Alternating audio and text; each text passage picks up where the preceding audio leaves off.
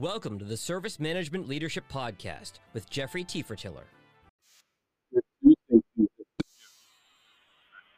Service Management Leadership Podcast.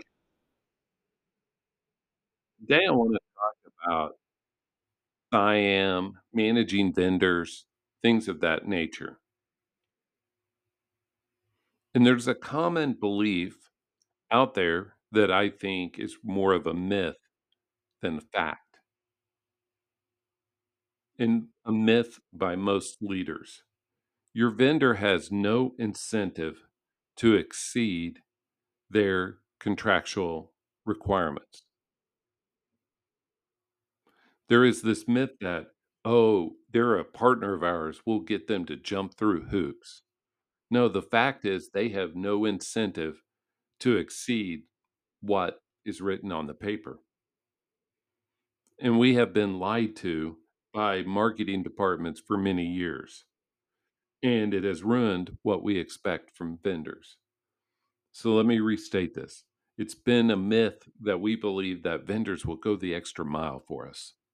It's a myth that they will do above and beyond just because we have a great relationship. And we've been lied to by marketing professionals for many years. I want you to think about these statements the customer is always right. Those of you who've been on both sides of this transaction, you know that's not true. How about have it your own way? Have it your way. Remember the Burger King commercials? How about the business?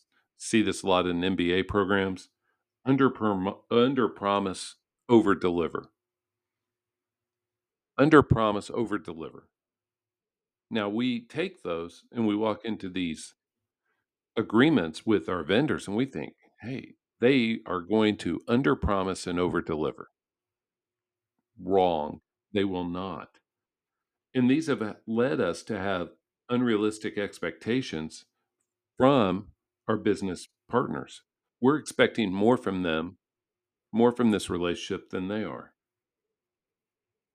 They have no desire to over deliver.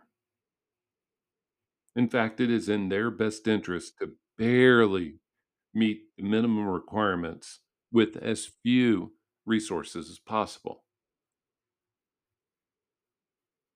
If their goal is an SLA and they barely meet it through all kinds of turmoil, all kinds of issues, but they meet that SLA, with as few of resources as possible, they are successful. That is how the vendors are rewarded.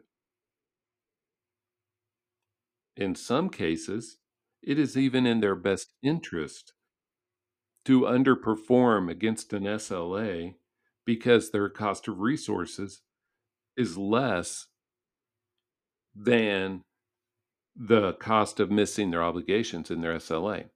Let me say that differently. Many times it's in the vendor's mm. best interest to miss their SLA because it would cost them too much to meet the SLA, and the cost of the penalty is just negligible. And I'm saying this now, it's time we start realizing that these vendors, they're not our friends. They will not over deliver because they like us, because they send us a text on our birthday they are business people. They are to, there to maximize their profits. And so if you're on the client side, you need to make sure that you get in writing the best deal possible that meets your expectations. Because it's really your expectations that you're wanting them to over deliver to, right? It's really your expectations that how they will behave, it's your expectations on what standard, what level they will deliver to. And so I'm just encouraging everybody on both sides of this, these agreements, it's all business. Write the best contract you can, including SLAs, and realize that there will be times that those SLAs are missed, and sometimes it's on purpose. This is Jeffrey Tefertiller. Thank you for joining us today. Hope you have an awesome rest of your Tuesday. Please follow our LinkedIn company page. Let me know how service management leadership can help your organization. And check out our other podcasts. And I hope you have a great day. Bye.